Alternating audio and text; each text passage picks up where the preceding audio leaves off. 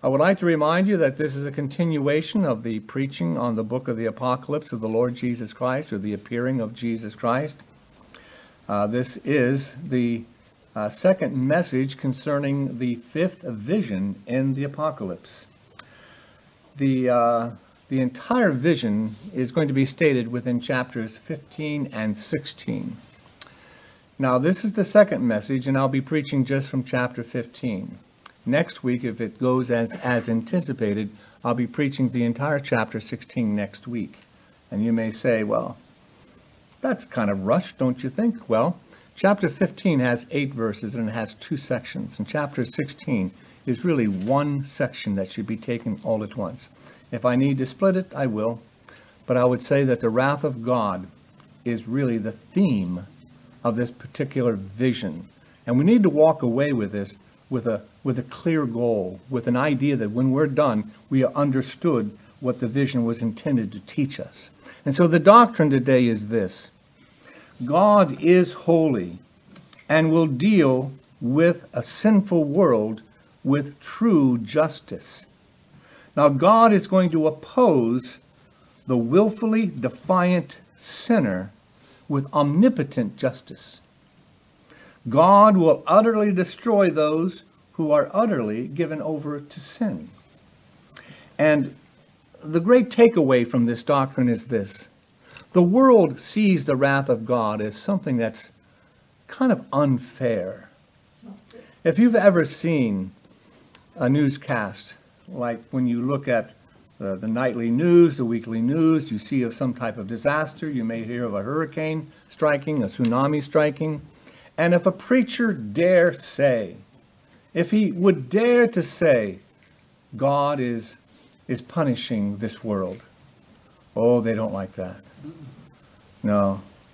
They spend the entire time saying, oh, so and so had enough gall to even say that these people are sinners. Look, whenever bad things happen to good people, and think about that. Whenever bad things happen to good people, and I like what R.C. Sproul said about that. He said, That's never happened. Bad things have never happened to good people. There's only one good. And bad things did happen to him, but he volunteered.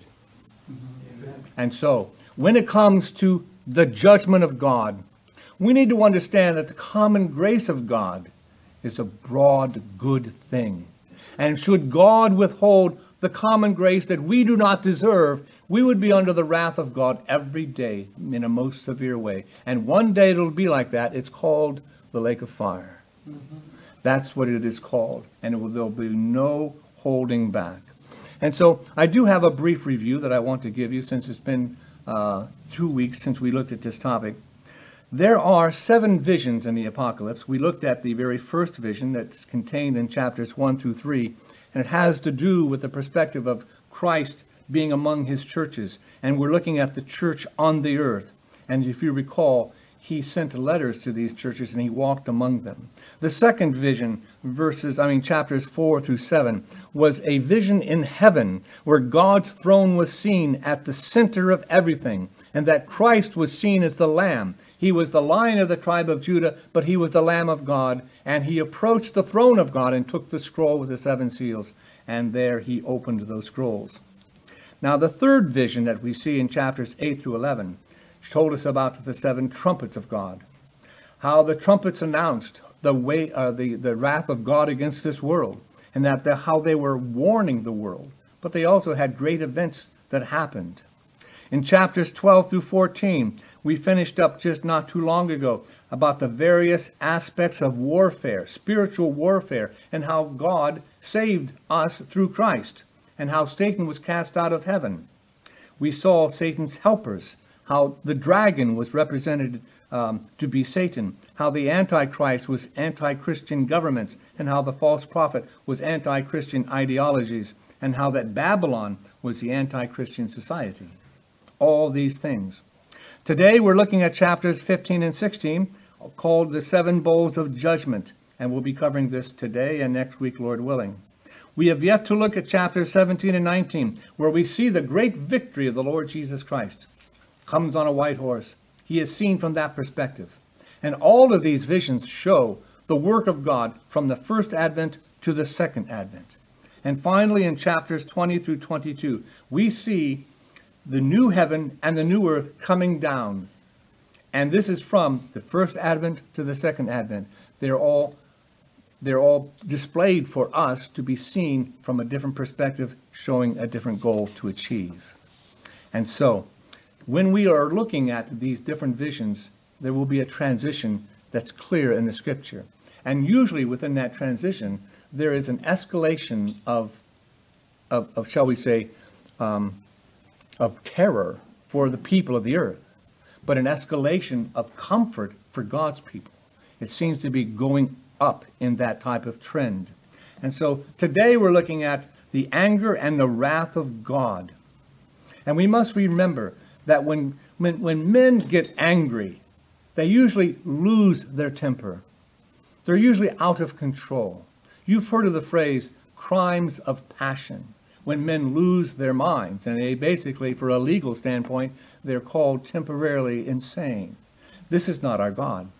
Our God is not to be represented as a God who has lost his temper and said, I've had it up to here, and I'm going to pour out bowls of wrath upon the earth. That's not how we should look at this. In fact, it is presented in, in, in, a different way, in a different way. And so the vision today we're looking at, it has three different parts to it. It has the first sentence, which is like the executive summary of the entire vision. Then we have the next verses one through four, shall we say two through four, and that gives us the perspective, or shall we say, kind of a, uh, a, a real general view of God's people being in a sea of glass and then now, after that, we have the great emphasis of God's judgment being poured out upon the world. And so, with that, let's go on and take a look at these plagues just a little bit. Because you see, the plagues that we're about to look at will be poured out. And think of it like this when, when I'm doing a, a job around the house, eh, not too often, I'm not a, you know, I, I don't, if you've seen my truck, you know, I don't wash it very often. However, if I was to take, when I, in a, out of my driveway and now, just sprinkle the water with my hands or just kind of this and that, you'd say, ah, you're just making it worse. Sometimes you just have to really spray it off. Sometimes you just have to, shall we say, just dump everything on it. The, the, the type of wrath that God is coming out is going to be coming from bowls that are probably utensils of the temple or utensils of the tabernacle. They're done in a way where God says, this is my message and I approve it. You know, you've seen those political messages on TV? Yes, I approve this message. And it's poured out upon the world. And so we need to see that this is um, a serious thing. Now, the wrath that we see corresponds many times to the seven trumpets. We have things happening on the earth. We have things happening on the sea. We have things happening on rivers and springs we have things happening on the, on the sun itself. We have uh, something happening in the trumpets on the pit of the abyss, but also on the throne of the beast in the bowl. We also have things happening on the river Euphrates. We also have great hail happening. Now, these things are, they seem to be in a, in a, in a cycle. They seem to be showing the very same things, even though they're not identical. Because remember, every vision has its own purpose to achieve. And so what is being said or trumpeted or poured may not be identical. But if you'll take a closer look, you'll see that they do have very common goals to achieve.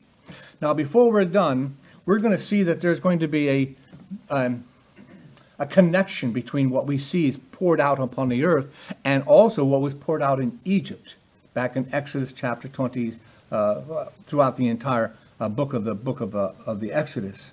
We'll see boils involved. We'll see water turned to blood. We'll see the heavens declared with uh, all types of, of the darkening of the sun or the, or the bringing of hail, the great darkness, frogs coming. And we'll see that uh, heavens and hail will be tremendous in this very last one. But all these point back to a time of Egypt, and they are very similar in nature and in what they're trying to achieve. And so, with that, the last idea within the executive summary, which we called verse number one, the executive summary is this that these finish the wrath of God. they sum it up. And sometimes people look at that and say, well, that means he's going to do it at the very last, just before he comes back. But I would like to remind you of this that God's wrath comes to all men, it comes to all generations, it comes to all kingdoms. And God has a way to reserve the wicked unto judgment, not just the very last day, but also the very last day of every man and of every kingdom. And so God has a way of bringing these plagues within a man's life. He has a way of bringing these plagues into a nation's uh, duration. And so he has a way of bringing this all the time. And when it says it finishes, it doesn't mean that he has nothing else to say about it. It means that he has brought his plan to the point where he is a, he says, now is the appointed time. Now is the time. Now is the time that this man will say, I give up. I surrender and I repent. Or I will shake, it's like Pharaoh. He says, I'll not have God rule over me. And God gives that last judgment and swallows him up and his chariots and his horses in the sea. Just like every man, every nation, everyone who lives their life opposed to God. So let's start with our new material. This is going to be chapter 15. We'll begin with verse number 5. and after this, and of course, when I say after this, that means after seeing God's people on that sea of glass. Okay? After this, I looked, and the sanctuary of the tent of witness in heaven was opened. Now I'm going to read the next verse because it's the same sentence. And out of the sanctuary came the seven angels with the seven plagues, clothed in pure, bright linen, with golden sashes around their chests. So these two verses really bring two things to mind. It talks about sanctuary and it talks about seven angels. So, first of all, the sanctuary is defined as a tent of witness. A tent of witness. Now, I want you to, to kind of make a, a distinction here. You may have a temple, which is a permanent building, but you may have a tent, which is a temporary dwelling place. Mm-hmm. And so, this is a tent and a tent of witness. And we're going to make we're going to get deeper into that. After that, we saw where the seven angels, and it says the seven angels with the seven plagues, but actually these angels do not receive the plagues. They're given bowls containing the wrath of God in the next verse. But these are the angels that will be given seven plagues. The writer, the apostle John, wants us to know that these angels are going to be those angels. They're the same angels, okay? And so we're not, not confused about who has the bowls, okay? And so these angels, they come out of their out of the sanctuary. That's where they were. They were inside. And when they've come out, they're clothed in pure bright linen and golden sashes. And we'll take a look at that when the time comes. So let's take a look at the very first idea. The description about the tabernacle is not the one built by Moses. Because you see, this tabernacle is in heaven. Now, remember that the one built by Moses was built on the earth after a pattern. So it is my opinion, and you know what I mean, right? Don't make me say it again. Sometimes my opinions are just opinions, but it is my opinion that this is the sanctuary that was given as a pattern to Moses. Now, just because it is a tabernacle in heaven, it also is a vision provided by the Apostle John that we can learn from. And so let's take a look at this temporary building, this tent, this sanctuary that is called the uh, in the in the King James version it says it this way, the temple of the tabernacle of the testimony. And the ESV says the sanctuary of the tent of witness. Now the two things that combine there to kind of bring us, well, what does that mean? Why does it say the tabernacle of the testimony and then the tent of witness? It has to do with the idea that if you looked at that tabernacle, you'd have like a fence around an area. Inside of that, you'd have a tent. Now, that tent is enclosed. Inside that tent is the holy place. Now, within the holy place, you have another wall of curtains from top to bottom, and beyond that is the Holy of Holies. However, within the Holy of Holies, you're going to have a piece of furniture that was made called the Ark of the Covenant. Now, the Ark of the Covenant is for the covenant of Moses. But you see, this is a shadow and a type which represents the covenant made between God the Father and God the Son, the everlasting covenant, the one that saves the souls of men. Now, this Ark of the Covenant is something that is re- being referred to here because it says that this is the tabernacle of the testimony. This refers to the testimony or it is the, uh, the witness of God, and it refers to the contents of the Ark of the Covenant. Now, there are three things that are within that the tablets delivered to Moses from Mount Sinai, uh, a jar of manna, and then a rod that Aaron had that budded in order to identify him as the one who is truly to be followed as the priest. All of these things can refer to Jesus Christ. Because Jesus Christ in his heart, in his heart, the law of Christ is the law of God. It is how we recognize the character of God. What is the heart of Christ? It is the pure holiness of God. It is the pureness of who he is. It is a witness as to who God is. It is a witness as to the character of God. Now, if we were to speak about how God gives us that, we may speak about the bread. God gives the bread of heaven. We eat of Christ. We eat of the truth. He is our high priest. But today we're just going to concentrate on that one idea the tablets of God, the law of God. Because when this vision was given, it's identified that there is a place, and it could have said, I mean, John could have said, well, there is the tabernacle of the bread of life. And you may say, well, I, I remember that. There was a table within the holy place, and it had the table of bread. Or he could have said, this is the tabernacle of the light of God. Oh, I remember the, the candelabra within the holy place. But it doesn't say that. It says, This is the tabernacle of the witness, which is within the ark of the covenant, and it is the two tables that give witness to who God is. Because God says, This is my witness against you and for you. This is my witness. And so, what is being done is that God's witness is being used as the standard that these angels are coming out and they will then be pouring wrath out on the world. And so, what is being done? God is witnessing against the world that his wrath is just and it's based upon his law. It is the law of God. This most holy place, having the ark of God, and this ark is very unique. It is a wonderful piece of furniture. It is something that's been designed and told to us, or Moses was told how to make it. It's made out of wood, but it's covered in gold. You, they don't touch it. It has rings on it that you can put wood through, staves of wood or poles to carry it. But there's something special about this box. It has a lid called the mercy seat. Now, this mercy seat is not wood covered in gold, it is solid gold. Solid gold, and it has two, shall we say, angelic beings on it cherubim. Two cherubim.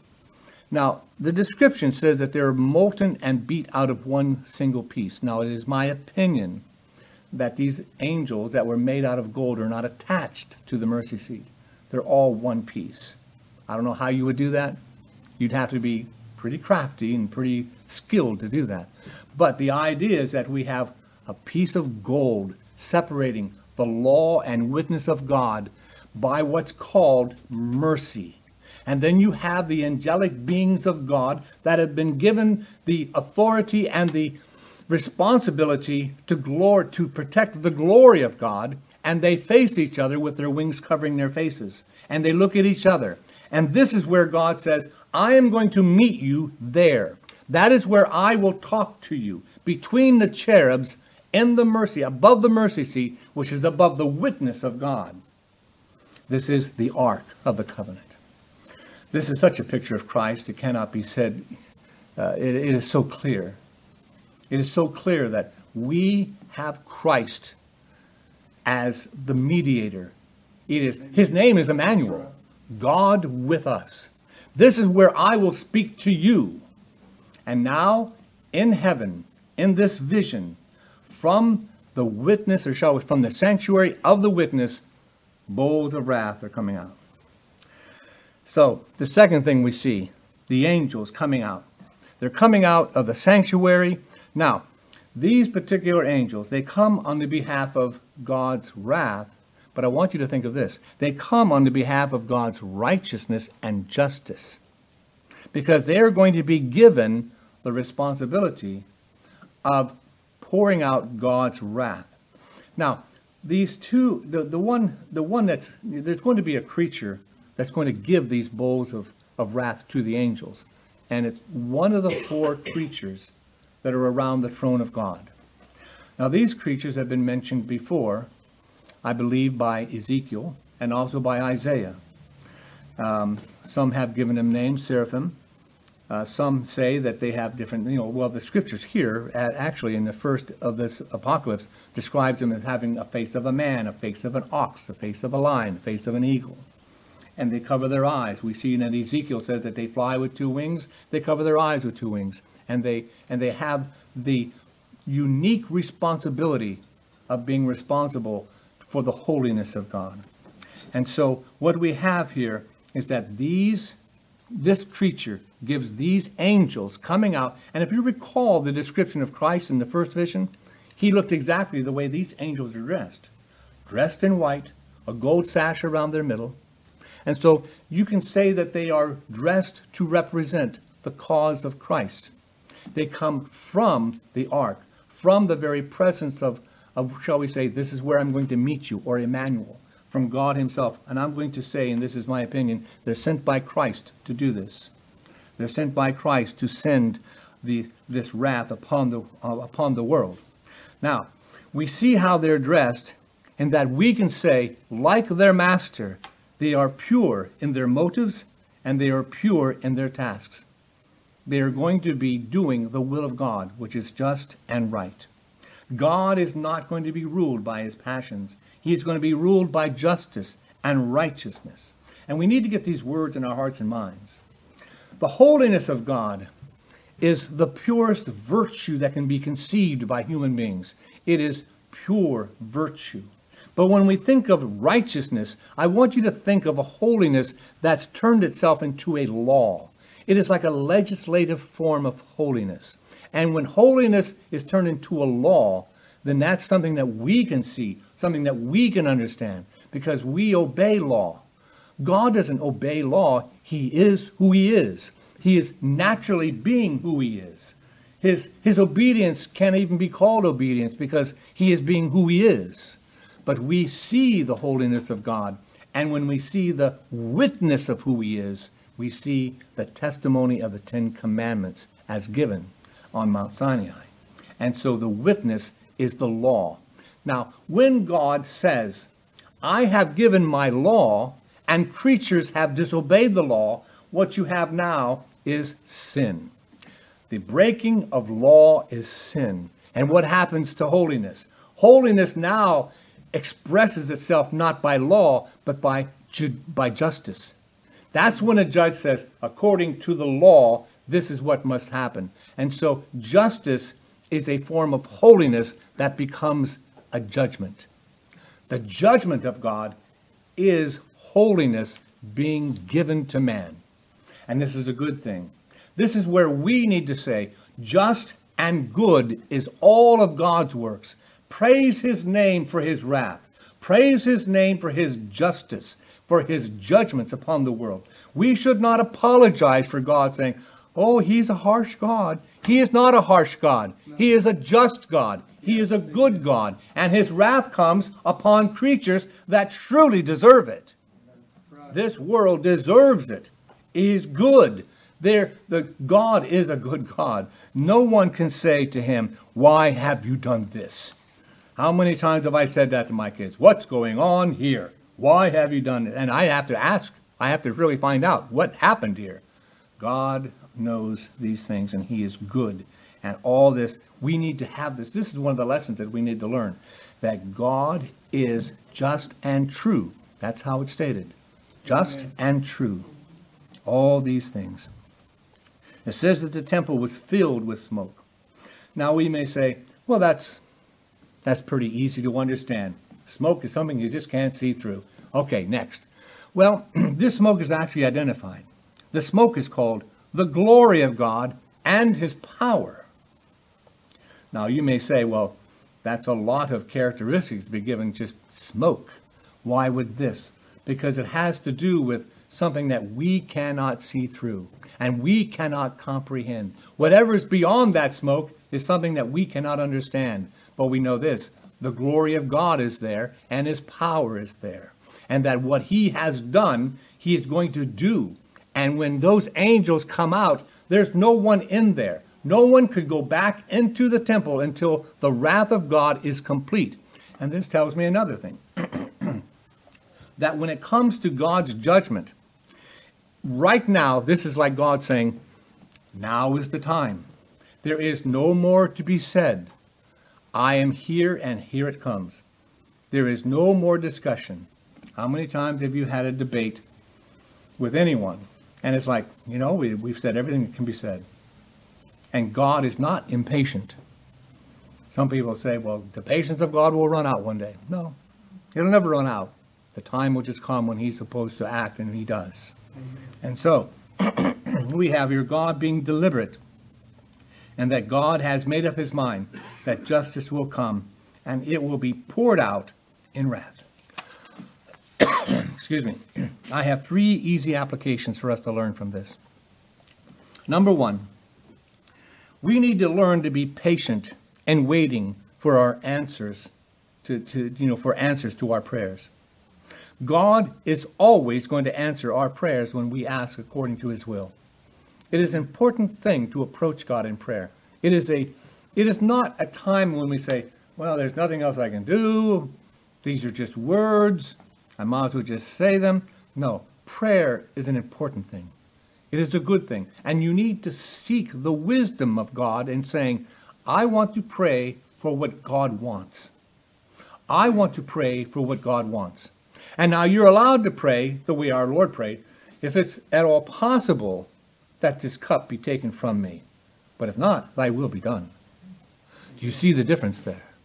We need to pray that whatever God's plan for us is done, even if it hurts and is painful to us. Because the wrath of God does not come to destroy us. Many times the wrath of God will be the triggering element that brings salvation to your heart and soul. Many times it'll be used of God. Only God has that ability to use sin for that good. And that is done by Christ, by the way. He was killed by the hands of sinners, and yet it was the death of Christ that brought salvation to our souls and righteousness given to them. I want to remind you what we read in Revelation chapter 8 concerning the prayers of the saints and how it was delivered. In Romans, I mean in Revelation chapter 8 verse 1 we read this. when the lamb opened the seventh seal, there was silence in heaven about a half an hour. Then I saw the seven angels who stand before God, and seven trumpets were given to them. And another angel came out and stood at the altar with a censer, golden censer, and he was given much incense to offer with prayers of all the saints on the golden altar before the throne. and the smoke of the incense with the prayers of the saints rose before God from the hand of the angel. Then the angel took the censer and filled it with fire from the altar and threw it on the earth, and there were peals of thunder, rumblings, flashes of lightning, and an earthquake. Now, the seven angels who had the seven trumpets prepared to blow them. And so we can see that this is a very similar view of what we're looking at in the pouring out of the bowls. Because what we have now is that the bowls of wrath are actually the answers to the prayers of God's people who are suffering at the hands of the dragon and of the beast and of the Antichrist and of the Babylon society. So, with that, prayer is something that we should learn with patience that we can say, God will answer our prayers. Prayer is truly a worship thing. It is a thing of adoration. It is a thing is pleasing to God. And we need to seek to pray according to his will. the second application is our view of mercy and justice. Because we see that this place that the angels are coming out of is identified as the sanctuary of the witness And that identifies the Ark of the Covenant. And that is where we have the justice and righteousness of God stored within the heart of God that's separated by mercy, the mercy seat. And God meets us above the mercy seat. And that is very, very important. I'd like to read to you Exodus 25, verse 22. It says this And there I will meet with thee, I will commune with thee above the mercy seat and between the two cherubims, and which are upon the ark of the testimony. It's called the ark of the testimony because it keeps the Ten Commandments. Of all things which I will give thee in commandment unto the children of Israel. This is the place where mercy and justice have embraced in the atoning work of Jesus Christ. Because understand that mercy cannot be given to the innocent, it's only given to the guilty. And therefore, if the guilty can only receive mercy, in order to give mercy, justice must suffer, unless you have an atoning work where one suffers for you. And we must remember that the beautiful nature of God, his justice and his holiness, is purely intact because Christ bore our sins. This is where pure justice is elevated and lifted up, and mercy is then provided. This is where the wrath of God can only come when justice is fully realized. I would like to read a section of Scripture from John chapter 20, the Gospel of John chapter 20, verses 11 to 14. And listen carefully to the description. This is after the Lord was crucified.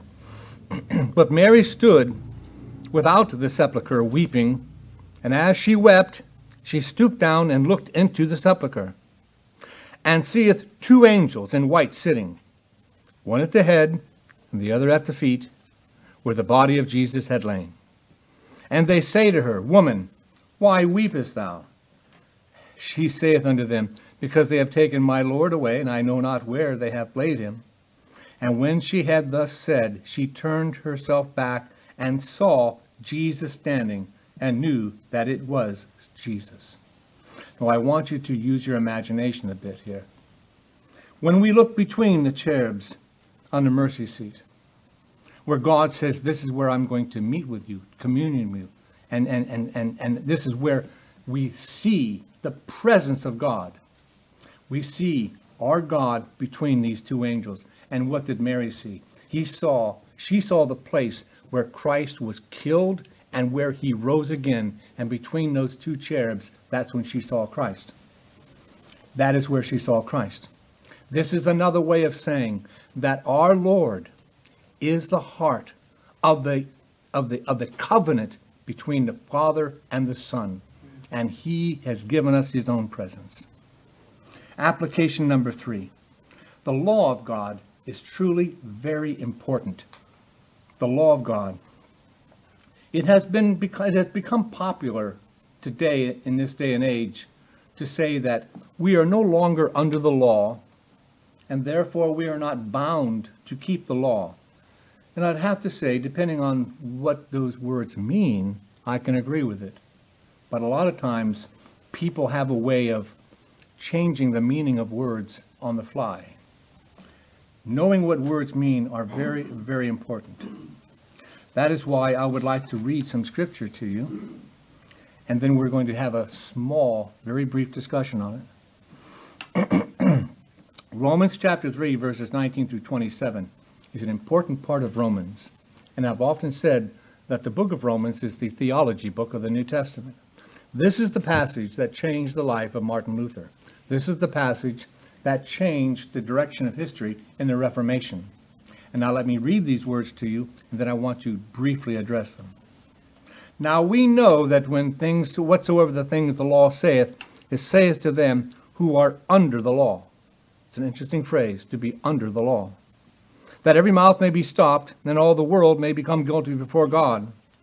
Therefore, by the deeds of the law there shall no just no flesh be justified in his sight, for by the law is the knowledge of sin. But now the righteousness of God, which is without law, is manifested, being witnessed by the law and the prophets, even the righteousness of God, which is by faith of Jesus Christ, unto all and upon all them that believe, for there is no difference.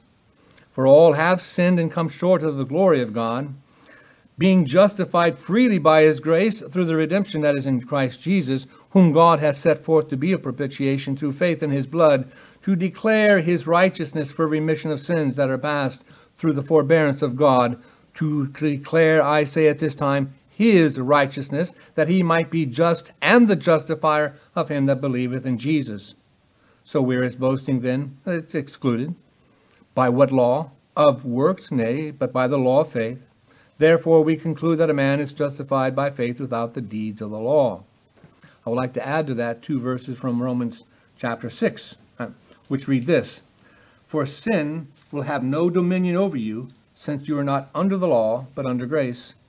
What then? Are we to sin because we are not under the law, but under grace? Well, by no means. I would like to say this about that. Many times people will use the phrase, we are not under the law, as an excuse to say, I'm not convicted by that, and the law doesn't save me. And therefore, they create a barrier between themselves and the witness of God. The very beauty of God's law they attempt to put a barrier. But you see, to say that we are under the law is a legal term. If you had a contract between two people and there are conditions in the contract, then those people are under those conditions. And if God said, in order for you to be in my presence, you must obey all the law in the Ten Commandments. You must obey that. That is your righteousness. If you fail to do that, you will not be saved from my wrath.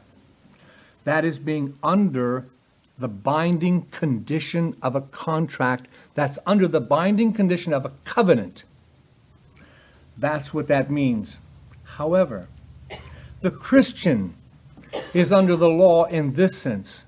We are bound by our love to God, who says, If only my sin could be eradicated. If only I could escape my love of sin and have what is good and right, then I would love to put myself under the beauty of God's holiness.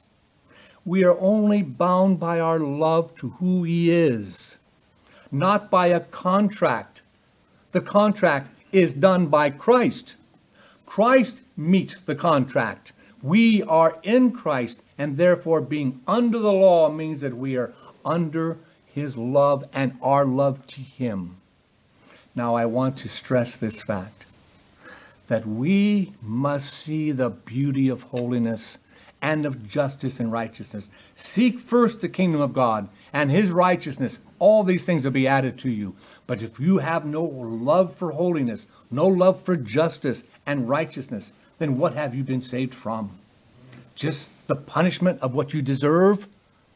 You have only destroyed justice. Is that your goal? To destroy justice? That you should get away with it? No. See the beauty of the atonement. See the beauty of who Christ is. You are not under a binding contract. He kept that for us. We are in Him with an everlasting covenant. We are under the love. We have now the love of righteousness, and we can bear witness to who God is by loving who He is. And that is what we're looking at when we see that God has poured out wrath upon the earth. And we say, Bless his holy name. Amen. Bless his holy name. God is holy and will deal with a sinful world with true justice. God will oppose the willfully defiant sinner with omnipotent justice that he calls wrath. And in that time of great tribulation, God's people will be comforted they will be comforted.